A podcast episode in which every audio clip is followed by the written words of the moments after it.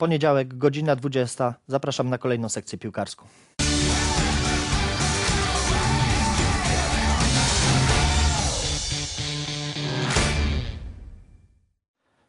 Witamy i zapraszamy na kolejną sekcję piłkarską. Ja nazywam się Konrad Ferszter. Ze mną naszym gościem dzisiaj e, Łukasz Wiśniowski Food Truck Eleven Sports. Witamy.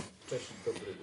W studiu pomówimy sobie dzisiaj, panowie, o obrazie po sobotnim El Clasico. Porozmawiamy sobie także o zbliżających się meczach rewanżowych ćwierćfinału e, Ligi Mistrzów, ale zanim to, e, jesteśmy już e, na łączeniu z trenerem Śląska Wrocław, panem trenerem Jackiem Magierą. Dobry wieczór, panie trenerze. Dobry wieczór. Panie trenerze, ten czas pandemii to czas wielkich zmian także w piłce nożnej, także zmian e, w pańskim życiu zawodowym. Skończył się etap pracy z e, reprezentacjami młodzieżowymi, wrócił pan do piłki klubowej. Proszę powiedzieć, brakowało panu takiego codziennego kontaktu z boiskiem? No i tak i nie. Oczywiście inna praca, jeżeli chodzi o selekcjonera reprezentacji, tym bardziej młodzieżowej, gdzie w tamtym roku i w tym były poodwoływane i turnieje, i, i mecze. Ja w 2020 roku miałem rozegrać 8 oficjalnych spotkań na arenie międzynarodowej. Rozegrałem tylko dwa, a sześć zostało odwołanych. Dwa razy już nawet byliśmy w autokarze w drodze na mecz, ale w ostatniej chwili zostało odwołane spotkanie z Czechami i, i z Danią. Zamiast przeprowadzić 50 kilka treningów z zespołem, my byliśmy w stanie przeprowadzić tylko 10. Dlatego no, zupełnie inna, inna praca e, w tym czasie. E, Odwołanie Mistrzostw Europy do lat 19 spowodowało to, że no, uznałem, że nie ma sensu, aby się tylko przyglądać, aby tylko i wyłącznie mieć kontakt z zawodnikami poprzez Skype'a, poprzez internet i w ten sposób ich rozwijać.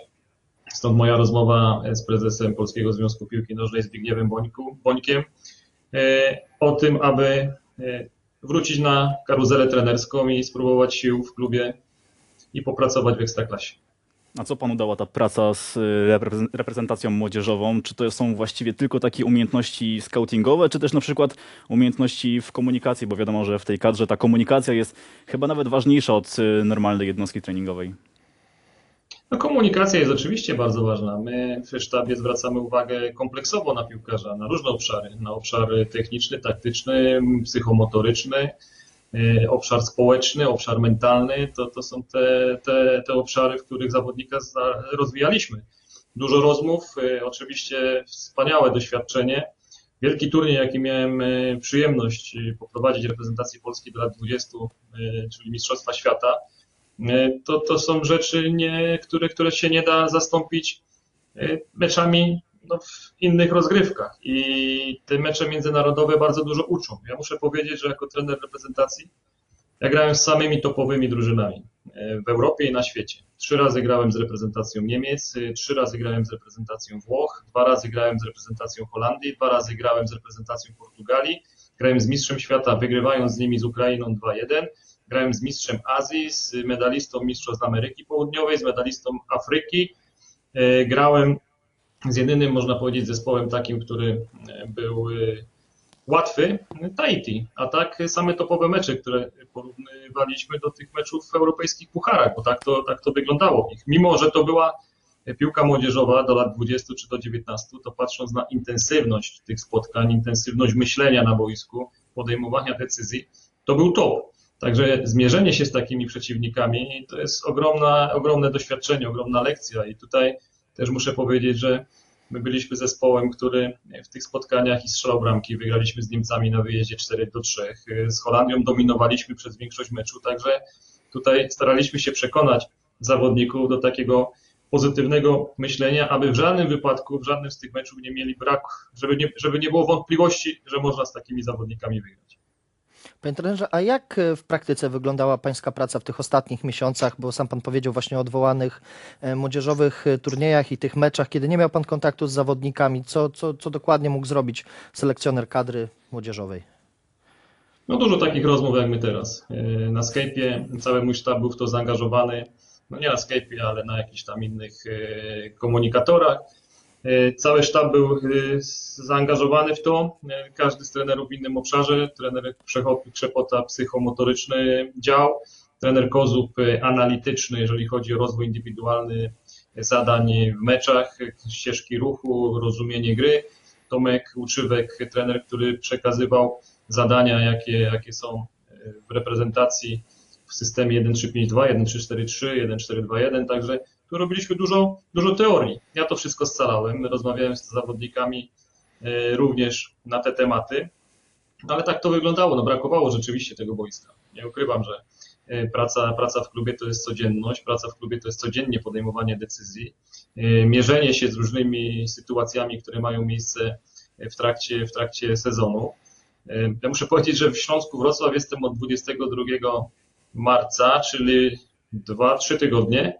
No i już przeprowadziłem więcej treningów z zespołem niż przez cały tamten rok, te trzy miesiące w tym roku. Jeszcze bym dodał grudzień, listopad, październik i, i wrzesień 2019 roku. Także to jest zupełnie inne, chociaż bardzo sobie cenię tą pracę w PZPN-ie, w, przy tych reprezentacjach. Mieliśmy znakomite warunki do pracy. Poznałem młodych zawodników, którzy dzisiaj wchodzą do piłki seniorskiej. Ta wiedza o tych piłkarzach jest nie, nieoceniona. E, praktycznie z każdym cały czas utrzymujemy kontakt. To jest też taki, można powiedzieć, dla mnie moment, gdzie być może z tymi z wieloma z tych zawodników będziemy pracować w klubie. Mhm. A proszę powiedzieć, myślał Pan e, w czasie pandemii, żeby w najbliższej przyszłości e, wrócić do piłki klubowej, czy jednak planował Pan dłużej zostać z młodzieżową reprezentacją?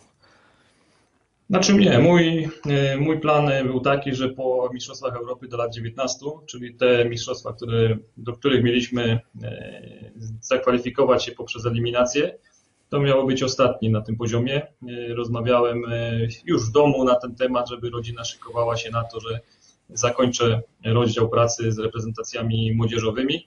Zawsze widziałem siebie w piłce seniorskiej. To był, można powiedzieć, taki cel, cel pośredni do tego, aby jeszcze inaczej spojrzeć na piłkę. To, co powiedziałem, grać z europejskimi drużynami na dużych intensywnościach, zmierzać się z drużynami preferującymi ofensywne style gry. To mi to dawało. Natomiast wiedziałem, że po Mistrzostwach Europy i tak już e, zakończę, zakończę pracę z reprezentacjami młodzieżowymi. Sytuacja o odwołaniu Mistrzostw Europy, eliminacji, no przyspieszyła tą decyzję. Spotkanie z prezesem Bonikiem trwało 15 minut. Tutaj e, prezes Boniek doskonale wiedział, w jakim, w jakim celu spotkamy się. To jest człowiek piłki, który to doskonale rozumie, wie, że jestem ambitny, wie, że, wie, że chcę pracować, rozwijać się i nie było tutaj żadnej sytuacji takiej, aby na siłę mnie gdzieś tam próbował zatrzymać, no bo z drugiej strony nie miał mi czego dać w, tej, w, tej, w tym PZPN-ie teraz w ostatnich e, miesiącach. Nawet, nawet podwyżki nie mógł dać, bo przecież wiadomo, że były cięcia. Panie, panie trenerze, mam jedno pytanko do pana, bo powiedział pan y, o tych młodych piłkarzach, że to była dla pana nieprawdopodobna nauka i też w pewnym sensie szkoła, uczyć się ich, tego pokolenia. Bardziej pana to pokolenie mimo wszystko przeraża czy inspiruje? Tak szczerze powiedziawszy, jeśli chodzi o ich sposób życia, no bo to jest jednak kompletnie inny sposób życia, aniżeli ci piłkarze, z którymi pan grał, a później pracował. Mnie to inspiruje, bardzo inspiruje. Tutaj ja, się bardzo cieszę, że, że miałem możliwość z takimi zawodnikami młodymi, którzy muszę powiedzieć, że dzisiaj są bardziej otwarci niż ci sprzed dwóch lat, czterech lat. Ich, ich komunikacja z nimi jest zupełnie inna. Można powiedzieć, że jest, można powiedzieć, że jest mniejszy, mniejszy dystans między zawodnikiem a trenerem w pozytywnym tego słowa znaczeniu. I, i tutaj e, ja byłem bardzo, bardzo pozytywnie i nastawiony, ale i pozytywnie E, no, no, podoba mi się ich tok myślenia, bo, się, bo, bo, bo nie są zamknięci, no nie, nie są tacy, że, że gdzieś tam się czają, no, no mówią co, co, co do nich należy, mówią prawdę, to jest, to jest, dla, mnie, to jest dla mnie bardzo ważne. A musiał Pan ograniczać e, sprawy związane na przykład z e, używaniem telefonów komórkowych albo korzystaniem z mediów społecznościowych, czy nie było takiej potrzeby, oni byli na tyle zdyscyplinowani, że, że to nie wpływało na życie w grupie i tak dalej? Znaczy, oni też budują swoją markę, no, te wszystkie Instagramy, te wszystkie Facebooki, czy inne jakieś tam komunikatory, czy te social media, no, jeżeli umiejętnie tym się posługujesz, to, to pozwalają zbudować ciebie. I to jest też ważne. Dzisiaj tak, tak wygląda świat i, i też trzeba się do tego dostosować. W żaden sposób nie można tego zabronić, bo ja z tym nie wygram, nic, nikt z tym nie wygra. No, oczywiście ograniczenie telefonów było, nie, nie wyobrażają sobie sytuacji, że ktoś mi na odprawie patrzy w telefon. Też uznaliśmy, że na obiedzie ten telefon ma być odłożony w pokoju, bo obiad jest miejscem, gdzie zawodnicy mają ze sobą rozmawiać, komunikować się, aby, aby cały czas było gwarno, głośno, a, a telefon w swoim czasie. Jeżeli, jeżeli ktoś y, gra w jakieś gry, to, to też jest normalne. No dzisiaj, dzisiaj jest e-sport, który też po, po, potrafi rozwijać ludzi, oczywiście też i przeszkadza, natomiast nie można tutaj doprowadzić do sytuacji takiej, że ja mam zabronić im czegoś, bo ja tego nie robiłem w ich wieku. No nie robiłem. Zresztą Sebastian Trzepota a 10 propos... Zresztą Sebastian Tak, Trzepota a propos dużo. I może, No i to jest, to jest właśnie to, co jest bardzo ważne, spojrzenie na to od, od tej strony. No, rozwój jest, jest bardzo ważny. Jeżeli wszystko, jeżeli coś jest zrobione z głową, no to jest, jest, jest dobre. Jeżeli ktoś brnie cały czas y, i popełnia te same błędy, no to wtedy trzeba interweniować. Ale mnie młodzież nie przeraża. Nie. Tutaj ja już kiedyś powiedziałem, że mnie nic nie zdziwi, co zrobi. Także czekam na, na kolejny jakiś, na kolejną jakąś sytuację. To tylko na koniec, bo będziemy później rozmawiać o Lidze Mistrzów i chciałem zapytać o jednego piłkarza, który mi się rzucił w oczy, jak pana reprezentacja przygotowywała się do mundialu tego do lat y, 20. Pamiętam taki mecz w Łodzi z Włochami i chyba jeden z najlepszych indywidualnych występów przeciwko pana reprezentacji. Moise Ken, który dzisiaj się znakomicie odnalazł w PSG. Pamięta pan tamto spotkanie i pamięta pan te owacje dla tego piłkarza? No pamiętam nawet, y, moja chrześnica była na trybunach i nagrała tą, tą owację. Ja się poczekaj, bo tu jesteśmy w programie, a ty byś chciał posłuchać. Witamy, dzień dobry. Y, Dzień dobry. Janek, już daj nam ten pogadać. Y, Nagrała mi moment, kiedy, kiedy schodził, schodził z boiska. No wspaniała sytuacja. Ja się bardzo cieszyłem, że, że publiczność polska tak doceniła tego zawodnika, bo on zagrał świetnie. On, on był zawodnikiem, który był z tą literką ci na końcu w słowie jakość. Jakość tam była niesamowita. To dzisiaj trochę gdzieś tam te e, jego może akcje już nie, nie, nie są takie jak wtedy, ale wtedy zrobił na nas ogromne wrażenie. Wtedy nie mieliśmy żadnego argumentu na to, aby go powstrzymać. Ja pamiętam taką sytuację, jak Adrian Gryszkiewicz wtedy grał, dzisiaj zawodnik Górnika Zabrze wtedy też. Jak e, no, on debiutował w reprezentacji, no marmoladę z niego zrobił niesamowitą, ale ta lekcja, jaką, jaką dostał, pozwoliła mu wejść później na, na wyższy poziom. Dlatego takie mecze są konieczne. Ja tylko chcę z takimi grać, bo to, to, to pozwala spojrzeć na piłkę inaczej. Ale znalazł swoje miejsce na ziemi, bo w PSG wydaje się, że, że wreszcie zaczyna grać na miarę, na miarę talentu i na miarę oczekiwań. No tak, Tak na dobrą tak, tak, oczywiście. Ale był na zakręcie. Był taki moment, gdzie, gdzie gdzieś Tak. był na takim delikatnym zakręcie. Panie trenerze, pan powiedział też, że y, polscy piłkarze są coraz bardziej otwarci. My tutaj od rana z Konradem dyskutujemy, czy polski piłkarz jest otwarty na, na zmianę stylu gry, zmianę formacji, na tą 3-5-2, która teraz jest właściwie coraz bardziej popularna także e, w polskiej ekstraklasie. Pan też zaraz po przejęciu drużyny zdecydował się na to ustawienie i tym ustawieniem Śląsk na początku grał. Mm, Czy pan twierdzi, że to będzie taka mała ewolucja e, w polskim futbolu, że coraz więcej zespołów będzie tak grały? Czy polski piłkarz jest otwarty na, na granie trójką środkowych obrońców? Tak, jest jak najbardziej y, otwarty, natomiast musi być do tego przekonany. Najważniejsze w tym wszystkim jest przekonanie. Jeżeli zawodnik y, ma otwartą głowę, otwarty umysł, otwarte oczy, słucha, chce się rozwijać, to jest początek sukcesu. Ja byłem w 2011 roku w Argentynie, tu się pochwalę, na takim, y, można powiedzieć, stażu trzytygodniowym i obserwowałem wszystkie mecze Ligi Argentyńskiej. I zrobiłem taką książkę, gdzieś tam na półce jest w Warszawie, gdzie y, na 11 drużyn, które oglądałem, 8 grało 3-5-2 z wahadłowymi i tak dalej. Wróciłem do Polski, gdy powiedziałem to w szatni do chłopaków, że za parę lat w Polsce czy w Europie będą grali trójką obrońców, to tak się na mnie tylko spojrzeli i powiedzieli, że to jest niemożliwe, że to 4-4-2, 4-3-3 będzie już cały czas e, stosowane. Natomiast gra trójką obrońców dzisiaj, a gra trójką obrońców 25 lat temu czy 30, to jest zupełnie inna piłka, piłka nożna, inne założenie. E, Ja po, mistrzostw, ja po Mistrzostwach Świata w 2019 roku, e, mając turniej ośmiu narodów, zdecydowałem ze sztabem po analizie, że my wchodzimy od razu w grę trójką obrońców. E, Oczywiście profil zawodnika musi być inny. Szukaliśmy pod tych pod zawodników pod ten profil. Pierwszy mecz z Włochami na wyjeździe zagraliśmy 3-5-2, mając za sobą jeden trening e, w poniedziałek i jeden trening we wtorek. Ta gra wyglądała coraz lepiej, Włosi byli zaskoczeni, Włosi nie, nie potrafili zorientować się, co się dzieje na boisku. Przegraliśmy ten mecz, ale zagraliśmy świetnie. E, Jeżeli chodzi o, o zadania, jeżeli chodzi o wprowadzenie piłki ze strony obrońców, zmianę strony gry, która jest tutaj często stosowana w tym, w tym systemie, my zaczęliśmy dalej to dopieszczać, że tak powiem. E, Kolejne mecze z Portugalią, z Niemcami, z Holandią, z Norwegią i Szwajcarią były potwierdzeniem tego, że, że polskie drużyny mogą grać. W Śląsku też od razu po zrobieniu takiego, można powiedzieć, e, spotkania ze sztabem i zobaczenia, kogo mamy w szatni w drużynie, uznaliśmy, że to jest drużyna, która może grać trójką obrońców i, i tak gramy, ale nie chcemy się zamykać też na to, że będziemy tylko tak grać, bo, e, no bo tak nie można. No, e, musimy być przygotowani, może inaczej, nie musimy. Chcemy być przygotowani do gry i trójką, i czwórką, w zależności od tego, i kogo będziemy mieli w drużynie zdrowego, kogo będziemy mieli w szatni, ale też z kim, z jakim przeciwnikiem będziemy grać.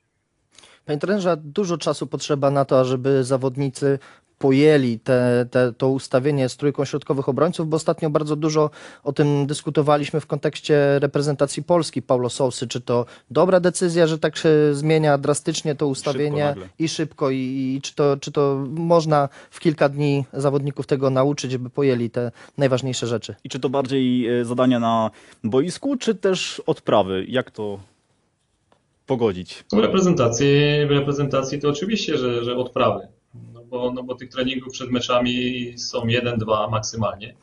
I tutaj podczas tych zajęć, gdy zawodnicy jeszcze często wracają z klubów po meczach ligowych, no nie zrobi się już z taką intensywnością, jak w klubie można zrobić w trakcie mikrocyklu tygodniowego czy w miesiącu.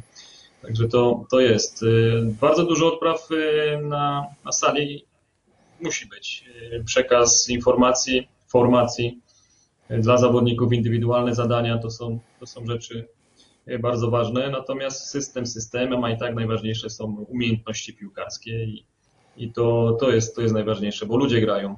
E, I ja, ja uważam, że to ci na końcu, to w tym słowie jakość jest, jest tutaj najważniejsza na boisku. Jeżeli mamy piłkarzy z jakością, to, to szybciej to złapią. Jeżeli mamy zawodników, którzy e, nie, nie do końca rozumieją e, pewne zadania, to im to będzie sprawiało dużo większy kłopot i, i będą dłużej się tego uczyli. Ale, ale można, wszystko można. Otwartość, otwartość zawodnika jest tutaj najważniejsza i przekaz. Prosty przekaz, y, to czego od niego będziemy wymagać.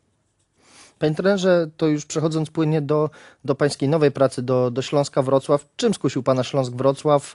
E, co przedstawiono panu, że tak powiem, tę długową, długofalową wizję, którą pan już pewnie dobrze zna z jednego klubu. E, czym, czym przekonał Śląsk Wrocław Jacka Magiera? Czy na pewno Śląsk Wrocław był bardzo zdeterminowany do tego, abym tam trafił. Sytuacja taka, że e, po ogłoszeniu w czwartek, że, że kończę pracę w Polskim Związku Piłki Nożnej, e, następnego dnia albo pojutrze e, był pierwszy kontakt ze strony Śląska i tutaj nie było na zasadzie takiej, że my zwalniamy trenera Lawiczkę i ty masz być gotowy już jutro. To było bardziej rozmowa w kontekście podjęcia pracy od nowego sezonu. Natomiast sytuacja tak się potoczyła, że e, zostałem trenerem podczas przerwy na reprezentację. E, W sobotę wieczorem dostałem tylko i wyłącznie telefon, czy, czy jestem w stanie być w poniedziałek e, na treningu już, czyli nie, nie podpisujemy kontraktu od czerwca, tylko od 22 marca. Spojrzałem się tylko na żonę, powiedziałem, że jadę i, i tutaj nie było żadnego tematu. Także zaczęliśmy w ten sposób rozmawiać. Czy mnie skusił Śląsk? No To, co powiedziałem, był zdeterminowany. Rozmawialiśmy dwa razy, 4 godziny i 5 godzin, czyli tutaj było po, po, poruszone mnóstwo tematów, w jaki sposób e, ja pracuję i na co zwracam uwagę. E, Też zostałem poinformowany przez dyrektora Sztylkę i prezesa Wasińskiego o strategii klubu, o możliwościach, o tym, w jaki sposób chcą, chcą pracować i, i budować drużynę. Wrocław e, jest dużym miastem, ma bardzo duży stadion, piękny stadion, ma miejsce takie, gdzie, gdzie można powalczyć o, o czołowe lokaty w ekstraklasie. To, to mnie na pewno skusiło, żeby, żeby podpisać kontrakt i, i rozwijać klub, rozwijać drużynę i rozwijać indywidualnie zawodników. Mhm. No to jaki ma być Śląsk Jacka Magiery? Mówię tutaj o, o drużynie i jakie cele przed panem postawiono? Czy jeżeli chodzi o ten sezon, no to wystarczy spojrzeć w tabelę, o co Śląsk Wrocław jeszcze może grać. I, I tutaj my mamy do końca sześć spotkań i chcemy w tym każdym spotkaniu y, doprowadzić do sytuacji, że będziemy grali o zwycięstwo. Y, wygraliśmy w Białymstoku, zremisowaliśmy z Lechią Gdańsk. Zamknęliśmy temat tych dwóch spotkań. Dzisiaj szykujemy się do, do, meczu, do meczu w Zabrzu. Jest szansa, e, patrząc na tabelę, i na trzecie, i na czwarte miejsce, i na piąte, i na szóste, i na siódme, i na ósme, bo tak, tak to wygląda. Natomiast chcemy zająć jak najwyższe miejsce, które, e, które pozwoli nam myśleć o tym, że przy dobrym układzie nawet Śląsk Wrocław może zakwalifikować się do e, europejskich e, pucharów. Czy tak się stanie? Zobaczymy. Patrzymy na siebie, bo to jest naj, najważniejsze. To, co powiedziałem, skupiamy się na każdym następnym spotkaniu i, i chcemy wygrywać. I to jest cel postawiony przed drużyną, przed każdym spotkaniem, niezależnie od tego, z kim, z kim będziemy grać. Potem będzie przerwa i, i dalej budowanie drużyny na to, aby, aby był czołową drużyną w polskiej ekstraklasie. Mhm. Powiedział Pan o poznawaniu drużyny, poznawaniu zawodników. W tym celu przeprowadził Pan ankiety. E, Tak samo jak e, w reprezentacjach młodzieżowych. Uchyli Pan rąbka tajemnicy, czego takie e, ankiety dotyczą? Czy to bardziej poznaje Pan zawodników od strony boiskowej, czy prywatnej? I takiej, i takiej, chociaż na, na, na temat y, prywatnych rzeczy bardziej wolę rozmawiać, widząc się z piłkarzem, niż, niż, niż czytać, y, bo to jest zupełnie coś innego. Natomiast to, to, to co powiedziałem wcześniej, te obszary y, techniczny, taktyczny, psychomotoryczny, mentalny i społeczny został poruszony w tych ankietach. Systemy, ustawienia, rozumienie tego, co, co zawodnik robi, o jego rytmie dnia, jak wygląda, o jego o jego zadaniach w trakcie dnia, jaką ma rutynę przygotowania do, do treningu, przygotowania do meczu. Czyli tych, tych pytań było ponad 70 i tutaj to stosujemy od dłuższego czasu. Ta, ta wiedza przede wszystkim ma, pozwala nam zebrać jak największą liczbę danych o, o piłkarzach, a, a w trakcie rundy, w trakcie sezonu jest to potwierdzane i często rozmawiając z zawodnikiem, patrząc na, na daną sytuację boiskową, y, poruszam te tematy, które, które są tam zawarte. Bywało, prac, pracując w reprezentacji polskiej, że y, były ankiety wypełniane i rzetelnie, i takie, które miały pokrycie w rzeczywistości, ale były też, też, też takie, które nie pokrywały się zupełnie z tym, jak zawodnik funkcjonował, jak, jak działał, co, co robił w trakcie, w trakcie sezonu. Także to też pokazuje, jak, jak zawodnik y, do tego podchodzi. Ale dla mnie jest to na pewno wartość dodana, jeżeli chodzi o, o pracę w drużynie. A Robert Pich rzetelnie wypełnił tę ankietę, bo taką najważniejszą personalną zmianą na początku to, to było posadzenie przez pana Roberta Picha na ławce. Tak statystycznie rzecz biorąc moglibyśmy być tym zdziwieni, no bo Robert grał wszystko od początku do końca e, w tym sezonie, był jednym z liderów Śląska. Pan e, zdecydował się posadzić go na ławce rezerwowych. Tak przyglądałem e, reakcję kibiców Śląska po ogłoszeniu składu na mecz z Jagiellonią, jednak większość biła trenerowi Jackowi Magierze brawo. Nie czytałem ani forum, ani nie czytałem wcześniej statystyk, kto ile zagrał. I, i ja się dopiero dowiedziałem po meczu, chyba od dyrektora Sztylki, że rzeczywiście Robert y, pierwszy raz usiadł na ławce. Y, Nie wiedziałem o tym. Tak samo nie wiedziałem, że Rafał Makowski y, pierwszy raz zagrał teraz w ostatnim meczu w podstawowym składzie. Zupełnie mnie to nie interesowało, oglądając pierwszy trening i zawodników Śląska na, na zajęciach. Każdy miał to, czyli półczystą, czystą kartkę, która którą za, zapisywaliśmy. Nie sugerowaliśmy się dokonaniami wcześniejszymi, tylko aktualną formą i patrzeniem na zawodnika, co może dać. Robert Pich bardzo rzetelnie wypełnił ankietę. Robert Pich jest bardzo ważnym ogniwem w drużynie Śląska Wrocław i Robert Pich będzie bardzo ważnym zawodnikiem na boisku. Natomiast y, w tych ostatnich dwóch meczach wchodził z ławki rezerwowych, bo tak, y, tak zdecydowałem wraz ze sztabem. Natomiast co się wydarzy w Zabrzu, tego nie wiem. Może być taka sytuacja, że Robert wyjdzie od początku. Może być taka, że wejdzie z ławki albo w ogóle nie zagra. Ma być gotowy. Zawsze to powtarzam zawodnikom i, i też na jednej z pierwszych odpraw powiedziałem, że żeby się nie zastanawiali, czy ktoś dostanie koszulkę w poniedziałek na treningu, czy nie dostanie. On ma zrobić swoje. Ma być gotowy, ma być przygotowany, ma zadbać o to, na co ma wpływ. Na przygotowanie mentalne do, do meczu, na przygotowanie taktyczne do meczu, techniczne do meczu. Także to jest, to jest najistotniejsze. No, i, no, ta jakość życia w dużej mierze za, zależy od tego, co ten zawodnik y, będzie robił ze sobą w najbliższych, w najbliższych latach. I y, od niego zależy, jak jego będziemy postrzegać za miesiąc, za dwa, za pół roku, za rok, za dwa.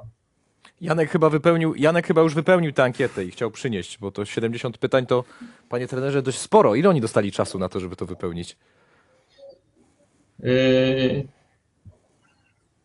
Wysłałem w sobotę, mieli wysłać do wtorku, ale wszystkie ankiety praktycznie przyszły w weekend, także Tak? Każdy Także chciał się pokazać przed trenerem. nie było problemu. E, Najpóźniej, najpóźniej dosłał e, e, Musonda, ale on z Zambii wracał akurat i, i tam była strefa czasu. Nie, żartuję oczywiście, nie, Nie było nie zawracałem mu, git- nie, nie zawracałem mu gitary na, na zgrupowaniu reprezentacji. Jesteś w klubie, myśl o klubie, żeby się dostać do reprezentacji, a będąc na zgrupowaniu reprezentacji, myśl o reprezentacji, aby godnie reprezentować swój klub. Takie jest moje podejście. A mogę jeszcze jedno pytanko a propos trochę kulis, y, kulis pracy pana trenera, bo też wielu młodych trenerów szuka dzisiaj inspiracji, nie tylko u trenerów z zagranicy, ale także u polskich trenerów i też przyjęło się w ostatnich latach, że trener to musi być człowiek, który pracuje 24 godziny na dobę, który do 5 rano z laptopem ogląda siódmy już mecz swojej następnej drużyny, przeciwko której się zmierzy, po dwóch godzinach wstaje i już zaczyna pracę. Natomiast z tego co wiem, trener ma zupełnie inną filozofię. Filozofię, która polega na tym, że jednak trener to musi być człowiek wyspany, wypoczęty i też mający nie, niejako równowagę w tym, w tym życiu. Cześć Janek, dzień dobry, dobry wieczór. Dobry wieczór. Tata, tata jest grzeczny czy nie? Tak, Tak? A, Ale a późno wraca z pracy czy wcześniej? Dzieciom się, dzieciom się często pytań nie zadaje, bo mogą za dużo, za dużo powiedzieć. No właśnie, dlatego chciałem z tego Także- skorzystać, trenerze. także Prawda, Jasiu, prawda leży na, y, na dnie kieliszka wina i na języku dziecka, no więc to... Dokładnie. Ja bym opowiedział parę anegdot, ale to, to nie, może nie teraz, może kiedyś będzie okazja na temat tego, jak się z dziećmi rozmawiało przy zawodnikach, którzy, którzy przyprowadzali dzieci na treningi i, i dopiero wtedy wychodziła cała prawda o tych ludziach, piłkarzach. Natomiast y, też tak kiedyś myślałem, że trzeba obejrzeć pięć meczów, y, siedzieć nie wiadomo ile. Dzisiaj tak nie myślę. Dzisiaj zdarza się czasami tak, że nawet ani razu nie obejrzę meczu poprzedni, po- po- z poprzedniej kolejki swojego zespołu. Robią to analitycy, którzy wys- wysyłają mi klipy najistotniejsze, najważniejsze. Dzisiaj standard pracy, y, czyli spójność przekazu ze strony drugiego trenera, trenera asystenta, trenera analityka musi być na tak wysokim poziomie, że, że oni samą esencję przynoszą i koncentrujemy się tylko i wyłącznie na tym, co, co trzeba. Ja nie idę, nie idę w ilość i nie powiem tutaj, że trzeba siedzieć 9 godzin i się zastanawiać nad, jednym, nad jedną akcją. Jeżeli zrobimy swoją pracę solidnie, rzetelnie, w 3 godziny, no to zrobimy w 3 godziny i dalej poświęcamy czas na regenerację, na odpoczynek, na, na zajęcie się innymi rzeczami, które pozwolą y, umiejętnie funkcjonować. A czy się trzeba wyspać? Tak, trzeba się wyspać i, i tutaj były sytuacje, że siedziało się po meczu do 4-5 rano, analizowało mecz, bo się grało co 3 dni, ale były też takie, gdzie, gdzie, gdzie godzina 21, 22 z dziećmi razem do łóżka, żeby wstać o 6 rano i, i normalnie funkcjonować. Trenerze, to jeszcze tak na sam koniec y, mówi pan, że często nawet nie, czasami nie ogląda tego meczu. A po tych dwóch meczach y, Śląska-Wrocław, y, co można powiedzieć? Bo widać było, że Śląsk zaczynał dobrze, ale w tych drugich połowach chyba trochę tracił kontrolę nad meczem. Takie można odnieść wrażenie. Więc jaka była ta esencja analityków dotycząca drugiej połowy Śląska w obu meczach? No ale to sobie trzeba odpowiedzieć sam. Ja wiem, dlaczego tak jest. Nie powiem tego, żeby też nie, nie, nie wywalać wszystkiego tutaj nie, opinii publicznej. Natomiast ktoś, kto sobie przeanalizuje mecze Śląska wcześniej i dzisiaj, no to zauważy, dlaczego tak jest i zauważy różnice. Pracujemy nad tym, aby ta intensywność meczu była dłuższa niż tylko 45 minut. Już, już w meczu z Lechią było to 58 minut. Teraz pracujemy z Górnikiem Zabrze, żeby to było 70, a za jakiś czas, żeby ta intensywność gry, intensywność myślenia była cały mecz. Na to potrzeba, na to potrzeba czasu. Tylko meczami, tylko takim właśnie podejściem, tylko intensywnymi zajęciami w trakcie tygodnia możemy do tego doprowadzić.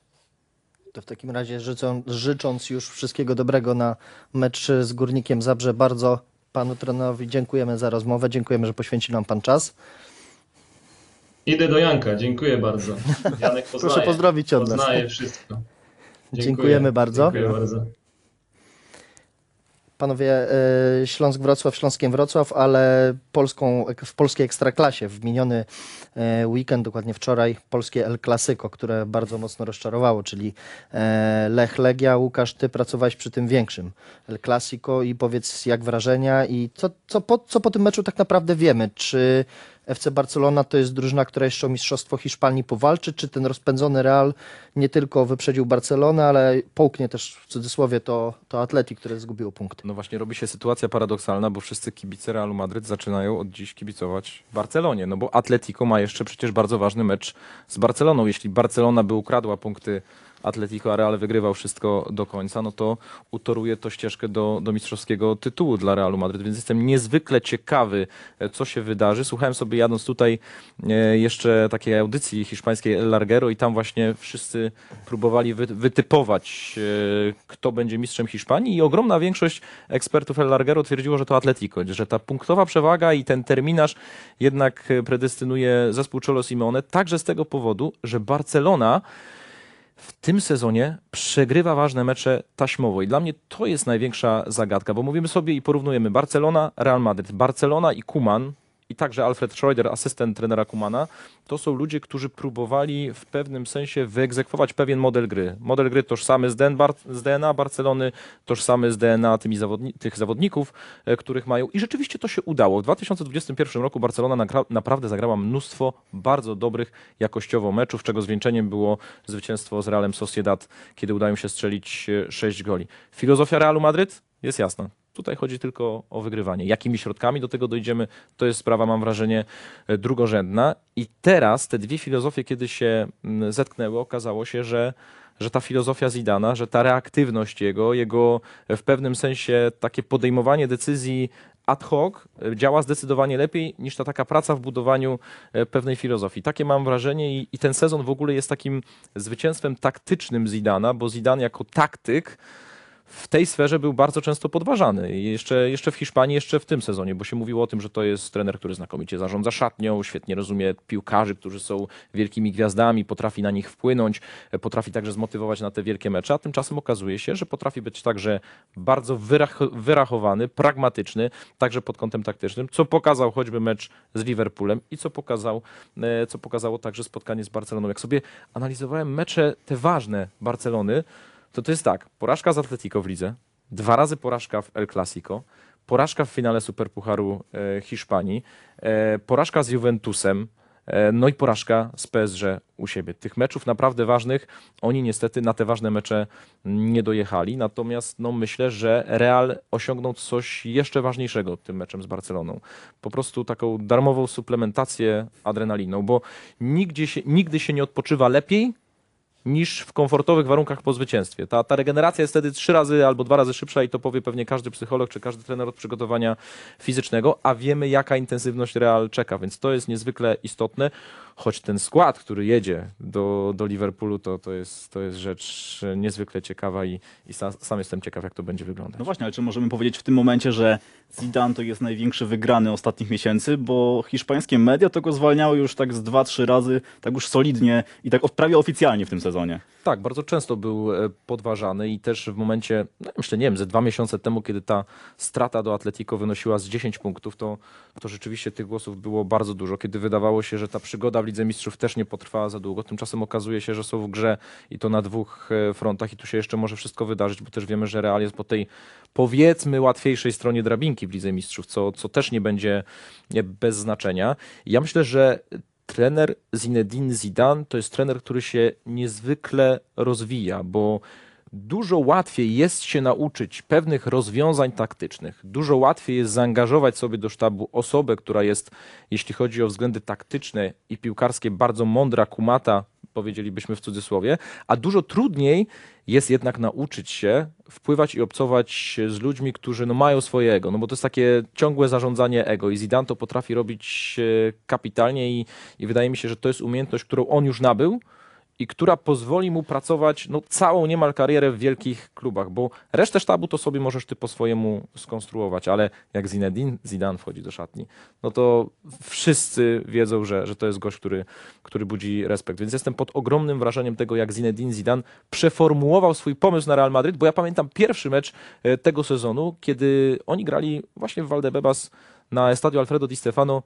przeciwko Realowi Sociedad San Sebastian i to był mecz, w którym widzieliśmy inny pomysł na grę Zidana, bo Zidane chciał grać dominując mecz, chciał grać wygrywając posiadaniem piłki. Pamiętamy historię z Martinem Odegardem, który miał jeszcze zostać w San Sebastian na jeden sezon dłużej. Zidane powiedział nie, chcę tego gościa u siebie, bo chcę troszkę zmienić model gry. I faktycznie, jak sobie spojrzymy na statystyki z tamtego meczu, okazuje się, że Real Madryt miał, nie wiem, nie ma 70% posiadania piłki, że dominował, że starał się stwarzać sytuację, być na połowie przeciwnika. Natomiast widział Zinedine Zidane, że ten sezon staje się coraz bardziej dziwaczny i trzeba będzie podejmować coraz bardziej pragmatyczne decyzje. Co się stało z Odegardem, to wiemy. Poszedł zimą do, e, do Arsenalu, już nie był potrzebny, a być może by się teraz przydał. I ja szczerze powiedziawszy, z ręką na sercu, nie pamiętam takiego meczu Realu Madryt, kiedy broniłby się ten zespół tak nisko, jak w końcówce meczu z Liverpoolem. I śmiem twierdzić, że to był w pewnym sensie pomysł Realu Madryt. Real Madryt w meczu z Liverpoolem fragmentami i fragmentami w meczu z Barceloną wyglądał jak ich rywal z zamiedzy, jak Atletico. I to Atletico Cholo Simeone. I to było dla mnie szokujące, ale uznałem, bo myślę, że, że musimy, musimy zaufać Zidanowi, że, że to jest jego, jego pomysł. I, I to było szokujące, ale to pokazuje, że, że ma nowe pomysły, świeże i, i nie boi się ich wdrażać. Wspomniałeś o kadrze e, Realu na zbliżający się mecz z Liverpoolem. O Lidze Mistrzów jeszcze sobie pomówimy, ale kolejna kontuzja w Realu Madryt, Lucas Vazquez.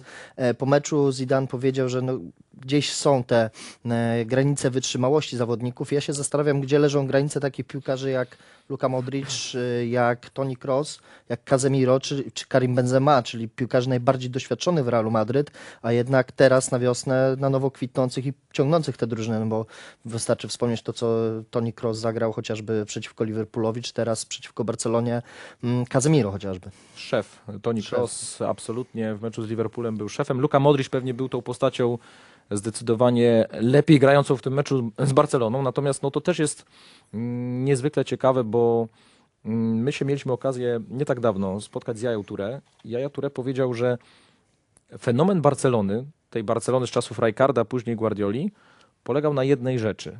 Na tym, że zmieniali się wszyscy dookoła, ale nie zmieniał się środek pola. Że zawsze był ten, na, wtedy jeszcze Edmilson i, i tego Motta, ale później wiadomo Xavi, Iniesta, Busquets. To była ta trójka, która była sercem tego zespołu. Co więcej, Sir Alex, Sir Alex Ferguson powiedział kiedyś, że Barcelona będzie wygrywać dopóki, dopóty w składzie tej drużyny będą po kolei Xavi, Iniesta, Messi. Messi jako trzeci. On nie był najważniejszym ogniwem zdaniem Sir Alexa Fergusona. I trochę to obserwujemy w Realu Madryt, bo Kroos, e, Kroos Casemiro, Modric to jest taka trójka, którą każdy, nie wiem, o drugiej, trzeciej w nocy jak wstanie, powie i wyrecytuje na pamięć każdy fan futbolu, nawet taki powiedziałbym e, mniej intensywnie się piłką interesujący.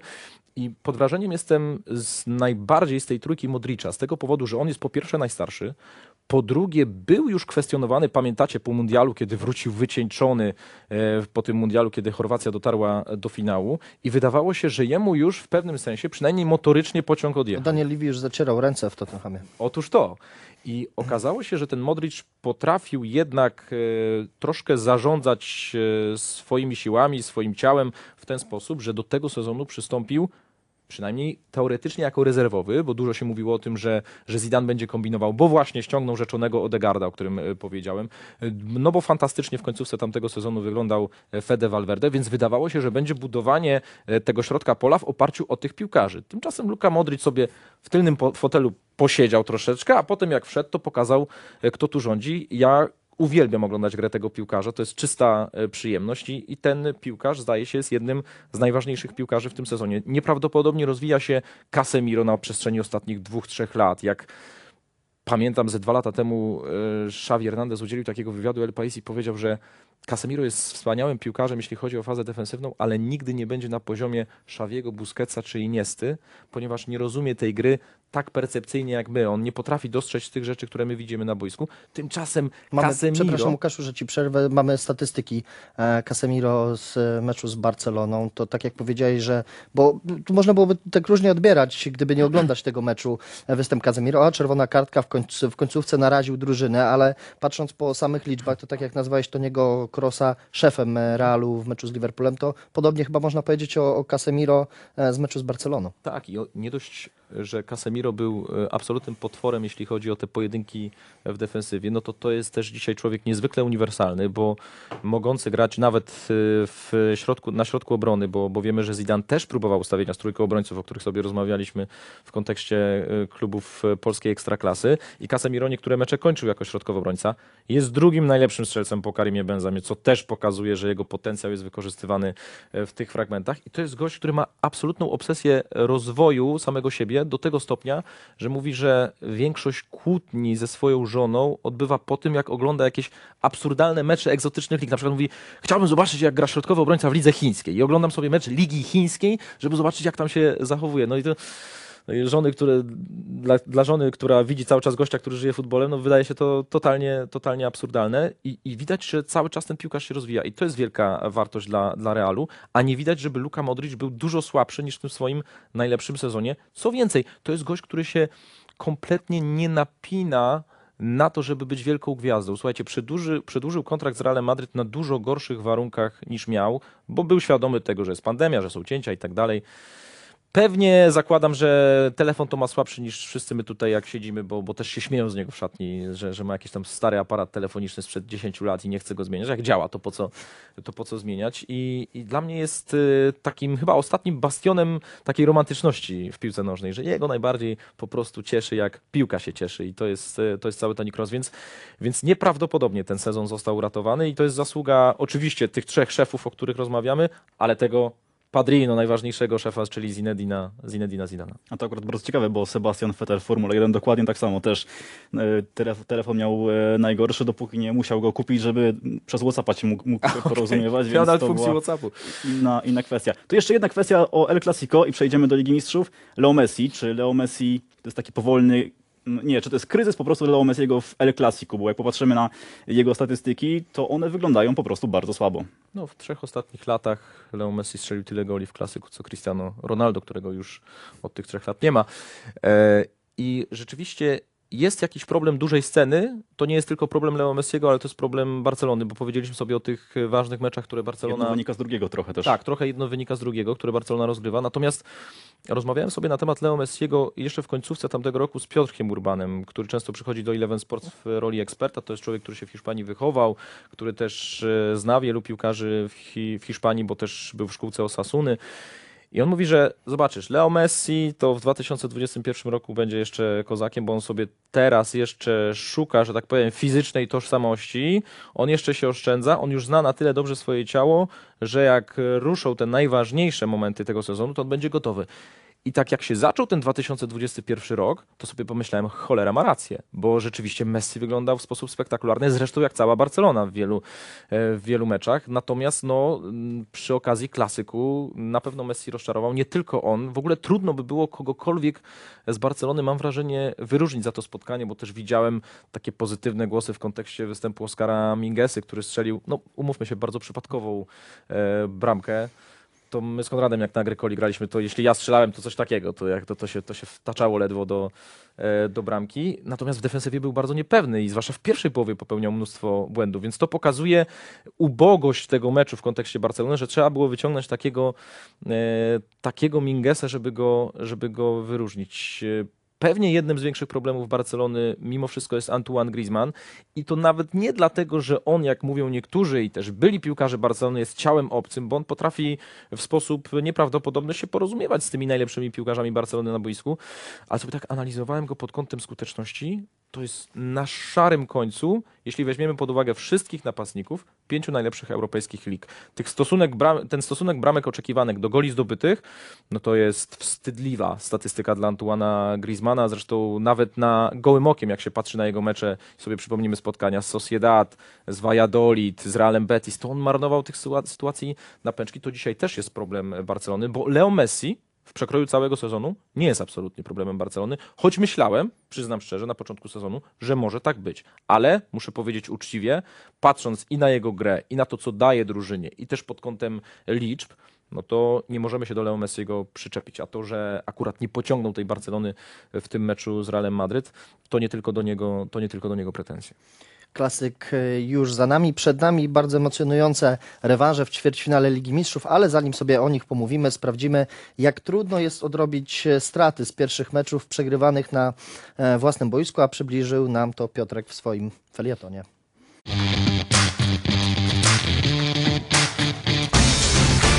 We wtorek Bayern Monachium i Porto spróbują odrobić straty z pierwszych zeszłotygodniowych ćwierćfinałów Ligi Mistrzów. Zarówno Bayern, jak i Porto mogą dołączyć do zaledwie pięciu zespołów w historii Ligi Mistrzów, które w rewanżu na wyjeździe odrobiły straty bramkowe. Porto przed rewanżem jest w zdecydowanie trudniejszej sytuacji, bo dotychczas tylko raz zdarzyło się, by zespół nadrobił deficyt dwóch bramek na wyjeździe i awansował do kolejnej rundy Ligi Mistrzów. Ta sztuka udała się Manchesterowi United w sezonie 2018-2019.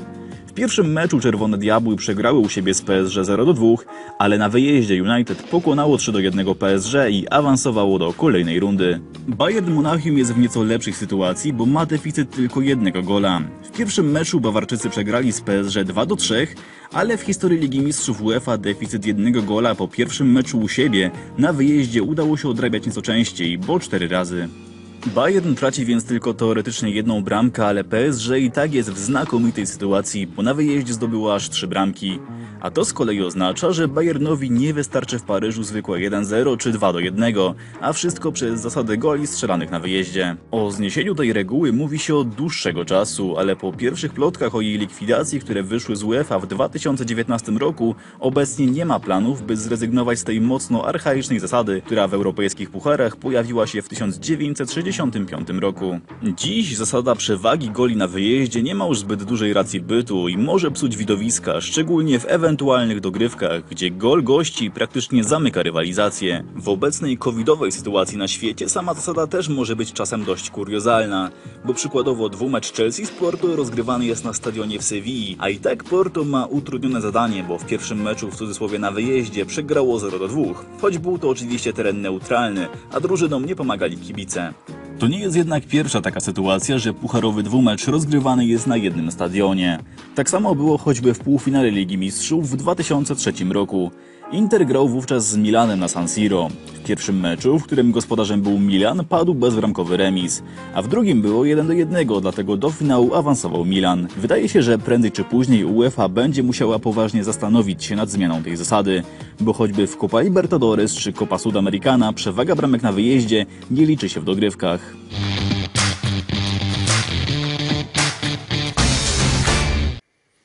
Właśnie, Łukasz, czy zasada tych goli strzelanych na wyjeździe ma jeszcze w ogóle jakikolwiek sens? Zwłaszcza teraz, w czasie pandemii, bo prosty przykład, e, ćwierćfinały Chelsea-Porto, oba mecze rozgrywane w Sewilli, a tutaj przed e, wtorkowym rewanżem Chelsea, no jakby ma jedną bramkę do przodu, mimo że tak naprawdę zagramy przy pustych e, trybunach na tym samym stadionie. Wydaje mi się, że to jest totalnie absurdalne i nawet nie wiem, czy zasadne jest pytanie, czy teraz to ma jeszcze jakiś sens, czy w ogóle miało kiedykolwiek jakiś sens, bo wiemy, że to jest statystyka, która wielokrotnie wiele drużyn skrzywdziła i szczerze powiedziawszy zastanawiam się, co jeszcze motywuje ludźmi, którzy o tym decydują, że, że to się nie zmieniło, więc jestem absolutnie przeciwnikiem tej zasady, no bo jednak masz dwa mecze, każdy gra jeden mecz u siebie, jeden na wyjeździe, przepraszam, więc jakby te warunki są sprawiedliwe i, i, i nie widzę powodów, dla których tutaj się powinno cokolwiek e, kombinować. Zresztą Larum jest podnoszony, mam wrażenie, co roku przy okazji fazy, fazy pucharowej Ligi Mistrzów, więc jestem absolutnie przeciwny. Ja sprawdzałem, że jeszcze w 2019 roku z UEFA wyszły takie plotki, że prawdopodobnie będzie coś z tym robione, ale już w tym roku UEFA stwierdziła, że nie, raczej zostaje tak jak jest, więc nie będzie nic zmieniane. Jak patrzyłem, kto ma te y, gole strzelane na, na wyjeździe, które liczą się jakby lepiej, no to y, właściwie wszyscy, no ale Copa Libertadores czy Copa Sudamericana nie korzystają z tego w dogrywkach, a to jest akurat chyba bardzo ważne, bo To już jest pada, w ogóle absurdalne, Tak, pada gol w dogrywce i nagle masz 30 minut na to, żeby no, strzelić dwie, no, no co tu dużo mówić. Tak, tak. Jest, to jest e, absolutnie coś, co jest e, reliktem czasów, miejmy nadzieję, zamierzchłych i, Miejmy nadzieję, że się zmieni. No, tyle, co, co mogę powiedzieć. Jestem absolutnie przeciwny, bo to, to wypacza tak naprawdę wynik, y, wyniki niektórych y, rywalizacji. A jeszcze jak powiedziałeś o, o tych czasach teraz, no to, to, już, to już w ogóle, no to są dwa, dwa mecze tak naprawdę na neutralnym gruncie czasem. To na który rewanż y, najmocniej czekasz najbliższych dwóch dniach? Wiesz co, z oczywistych powodów na, na mecz Realu, z racji tego, że najbliżej mi do hiszpańskiej piłki, natomiast no, jestem niezwykle ciekawy tego, co wydarzy się w meczu e, Bayernu z PSG, bo to jest historia też nieprawdopodobna tego pierwszego spotkania. Chyba się zgodzimy, jak tutaj siedzimy, że to był najlepszy mecz tej edycji Ligi Mistrzów, ale to był też mecz taki z perspektywy Bayernu paradoksalny, bo dotychczas było tak, że to Bayern oszukiwał system. To znaczy Bayern strzelał zdecydowanie więcej bramek niż na, niż na to zasługiwał. Nawet jak sobie porównamy ten, ten słynny już współczynnik e, goli oczekiwanych, no to Bayern strzega, Możemy sobie, przepraszam Łukaszu po raz kolejny, po, możemy sobie pokazać, mamy statystyki e, z tego, z tego meczu PS, Bayernu z PSG, żebyśmy sobie przypomnieli i, i uświadomili, jaka tam ta różnica między drużynami była. 31 do 6 w strzałach i rzuty rożne 15-1. To, to, to w ogóle jakiś, w ogóle tak to o tym meczu pomyślałem, taki klasyczny championship manager, nie? Atakujesz, Tak. i, e, rywal oddaje jeden strzał i przegrywasz go jeden. 0-1. I najgorzej. I, i właśnie dlaczego, dlaczego mówię o oszukianiu, oszukaniu systemu, że Bayern dotychczas oszukiwał system, a teraz system oszukał Bayern, bo w tym meczu ten wynik powinien brzmieć zupełnie inaczej. Gdyby rywalem nie było PSG, to pewnie moglibyśmy w ciemno postawić na to, że Bayern awansuje. Natomiast no, mając do dyspozycji takie możliwości kontrowania z takimi piłkarzami, to musimy przynajmniej założyć taki scenariusz, że, że jedna z tych kontr zakończy się, się bramką. A jak się zakończy bramką, to później może być już to później może być już gorąco. Natomiast y, myślę, że paradoksalnie to Bayern ma większe szanse na awans, y, aniżeli inna drużyna z Niemiec, czyli Borussia. Pomimo tego, że tam wynik niby lepszy, bo na wyjeździe minimalna porażka, jeszcze były jakieś sytuacje, ta absurdalna sytuacja z Bellinghamem i z Edersonem, no to jednak City to jest, to jest w tym sezonie potwór i to będzie zespół, który skontroluje po prostu ten mecz i, i, i zagra ten mecz y, po swojemu. Natomiast no, w meczu z Bayernu, w meczu Baje, z Bayernu z PSG, jeśli się tam otworzy wynik tej rywalizacji szybciutko, to się moim zdaniem może dużo wydarzyć. Jeszcze z jednego powodu tego meczu żałowałem, z, mianowicie no, z takiego typowego polskiego powodu, braku Roberta Lewandowskiego, Właśnie, ale nie czy dlatego... Robert Lewandowski, gdyby był w tym meczu, to Bayern by go wygrał? No ja uważam, że wiesz, to jest, to jest gdybanie i to jest stawianie jakiejś hipotezy, ale jak sobie zobaczysz na przebieg tego meczu i na to, jakie Bayern miał sytuacje i jak często piłka trafiała w pole karne naprawdę dobrze dośrodkowana precyzyjnie, to ja oglądałem ten mecz i mówię, no to jest mecz dla lewego, nie? To jest mecz na hat-trick dla lewego, no bo okej, okay, Choupo-Moting strzelił bramkę, ale widzieliśmy też ile sytuacji zmarnował i też widzieliśmy ile tych wrzutek było naprawdę dobrych jakościowo i myślę, że lewy z tych wrzutek zrobiłby użytek. Być może ten mecz by wtedy inaczej wyglądał, bo wiadomo, że inny byłby ciężar gatunkowy tego meczu dla obrońców, którzy by grali, no bo Robert Lewandowski jednak musi budzić zdecydowanie większy respekt, ale no miałem wrażenie, że tak, że to był mecz dla lewego i że, że ten scenariusz tego meczu wyglądał zdecydowanie inaczej. A myślisz, że w przypadku ewentualnego odpadnięcia Bayernu Monachium z Ligi Mistrzów, to w tym klubie może wykipieć? Bo tam dochodzą takie pogło- pogłoski, plotki, że jest naprawdę gorąco między, między Flikiem, a między dyrektorem sportowym, więc tam jeszcze może być naprawdę ciekawie w najbliższych dniach. No, co, co i róż do nas dochodzą jakieś informacje związane z tym, co Flick powiedział o Hasanie Salihamidziczu, co uważa Hasan Salihamidzic o, o sztabie trenerskim Flicka i tak dalej. Ale Thomas Miller to bardzo, tak powiedziałbym, rozsądnie skwitował. Mówi, kiedy ja byłem dzieckiem, na Bayern mówiło się FC Hollywood i wszyscy żyli każdą plotką, która wypływała z tego klubu i się mieliło tę plotkę na wszystkie sposoby jeszcze w czasie, kiedy nie były tak media społecznościowe rozwinięte. Więc ja się nie dziwię, ja jako Thomas Miller, że, no cytuję oczywiście, nie, żebym się teraz pomieszał mi się coś w głowie, się uważam za Thomasa Millera, y, że on się nie dziwi, że z Bayernu Monachium takie rzeczy wychodzą i że ludzie tym, tym żyją. Więc rzeczywiście tam się może coś dziać, ale co tam się dzieje naprawdę, to jeden Pan Bóg wie. Wczoraj sobie tak z Piotrkiem e, rozmawialiśmy i przypominaliśmy. Kłóciliśmy się Mm. pewnie. Jak Halim... Hasan... Nie, nie, no wczoraj, wczoraj sobie tylko dyskutowaliśmy o naszych ulubionych powrotach. Powrotach e, w dwumeczu e, Ligi Mistrzów. Wybraliśmy kilka. Dosłownie pięć, bo nie chcieliśmy bardziej dźgać na grafice. No, I to oczywiście musiałem przypomnieć, musiałem oczywiście przypomnieć Chelsea. No właśnie chciałem spytać ciebie, który jest, jaki jest twój ulubiony z Ligi Mistrzów. Zdecydowa- najlepiej? zdecydowanie ten, ten rewanż e, Deportivo La Coruña z Milanem, no bo to była rzecz nieprawdopodobna. Też jako e, fan hiszpańskiej piłki już w tamtym czasie to, to wydawała mi się ta rzecz e, nierealna. Jak się zdarzała, to, to po prostu byłem w siódmym, w siódmym niebie. Patrzę jeszcze, bo mam słaby wzrok, co tutaj jeszcze...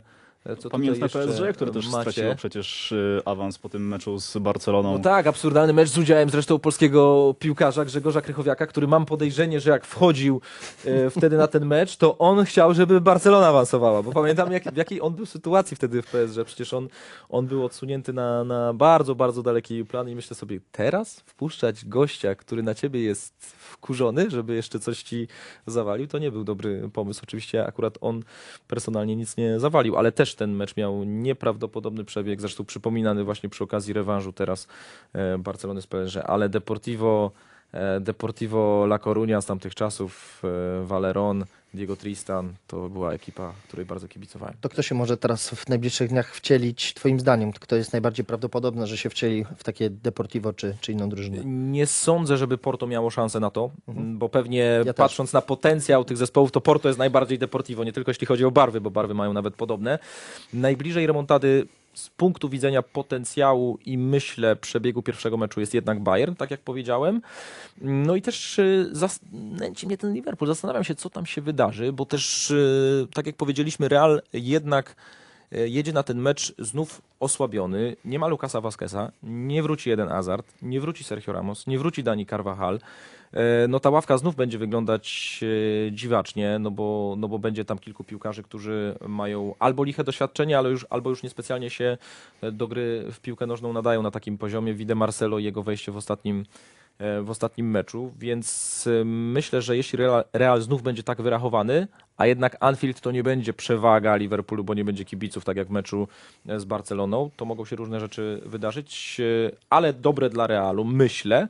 Swoją drogą, nie wiem czy słyszeliście, e, Jurgen Klopp e, dostał od jednej firmy, która produkuje makiety stadionów, makietę stadionu Estadio Alfredo Di Stefano, bo stwierdzono, że skoro uważa, że to jest obiekt treningowy, no to trzeba mu podesłać, żeby zobaczył, jak to naprawdę wygląda. A Jorge Valdano powiedział, jak powstanie nowe Santiago Bernabeu, to Anfield przy tym będzie wyglądało jak obiekt treningowy. A dlatego grają w Valdebebas, żeby ten stadion szybciej powstał. Ja uważam, bo powiedziałeś, że nie widzisz za bardzo Borussii Dortmund, a ja uważam właśnie, że to Borussia Dortmund ma największe szanse. Bo zobacz, jak prześledzimy sobie to, jak ostatnio odpadał Manchester City, Mhm. to prawie zawsze było tak, że ta drużyna grała znakomicie w Premier League i albo odskakiwała, albo goniła Liverpool. Wszyscy się zachwycali, to będzie ten sezon, że Guardiola wreszcie doprowadzi e, City do Ligi Mistrzów, a gdzieś ostatecznie Guardiola przekombinowywał kompletnie z taktyką. W ogóle wymyślał coś, czego, czego wcześniej Manchester City nie grał i kończyło się jak się kończyło i myślę, że zeszły rok jest tego najlepszym przykładem. Wydawało się, że no nikt nie zatrzyma City, że te pojedyncze mecze to nawet będzie dla nich przewaga, a ostatecznie No właśnie, to jest, to jest ta różnica między artystą, którym się mieni Guardiola albo jawi nam się jako artysta, a takim na przykład wyrachowanym graniem, jak teraz Real pod wodzą Zidana. No bo jeszcze Robert Lewandowski jako piłkarz Bayernu Monachium opowiadał takie historie, że mm, Pep Guardiola przygotowywał taktykę na, na jeden poszczególny mecz i, i tak szlifował ją cały tydzień, trening po treningu, jednostka po jednostce. I nagle na godzinę przed meczem wpadał do szatni i mówi: Panowie, czy wy pamiętacie wszystko to, co powiedziałem wam wczoraj na odprawie? Wszyscy mówią, tak, oczywiście, panie trenerze. To macie to zapomnieć, bo coś innego wymyśliłem. I tak samo było z Leo Messi i fałszywą dziewiątką. Pep Guardiola, nie wiem, objawiło mu się to, przyśniło, w każdym razie gdzieś to, gdzieś to się pojawiło w jego głowie i to, i to zmieniał. A natomiast wydaje mi się, że on też dojrzewa jako trener i też się uczy. Znaczy racjonalnych przesłanek nie widzę, romantyczne i owszem, bo to by była właśnie historia, y, historia pewnie poniekąd romantyczna, ale no jednak w tym pierwszym meczu City miało gigantyczną przewagę i stworzyło sobie mnóstwo y, sytuacji.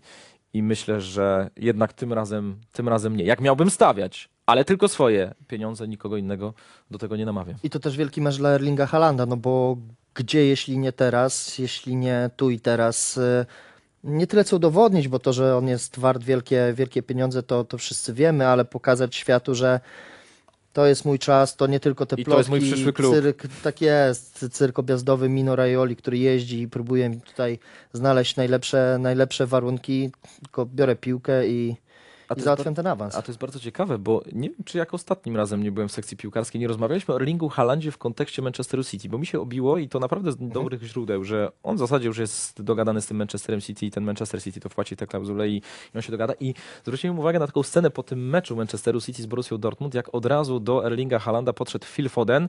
Erling Haaland od razu mu pokazuje to, nie? czyli że rozmawiamy tak, ale z zasłoniętymi ustami, żeby przypadkiem ktoś czegoś nie wyłapał i takim obdarzali się takimi uśmieszkami dużo znaczącymi. Tak się zastanawiałem, czy tutaj już przyszli kumple z jednego zespołu sobie e, nie rozmawiają, ale rzeczywiście no, Erling Haaland y, był w pewnym sensie bohaterem tego meczu e, z Sevillą. E, tutaj też no, zanotował asystę przy tym trafieniu e, e, Roysa, więc też swoje, swoje dołożył, ale na pewno ma ochotę na więcej. Ja, myśl, ja w ogóle uważam, że Erling Haaland to jest najlepsze, co się przydarzyło w tym sezonie Robertowi Lewandowskiemu. Nic cię tak nie motywuje jak gość, który, o którym wszyscy mówią, że to jest nowy Robert Lewandowski. Pamiętacie zresztą Krzysztofa Piątka? Ja myślę, że mechanizm był dokładnie taki sam. Jak wszyscy zaczęli podważać Lewandowskiego, mówili, że Piątek to jest nasza nowa dziewiątka w reprezentacji.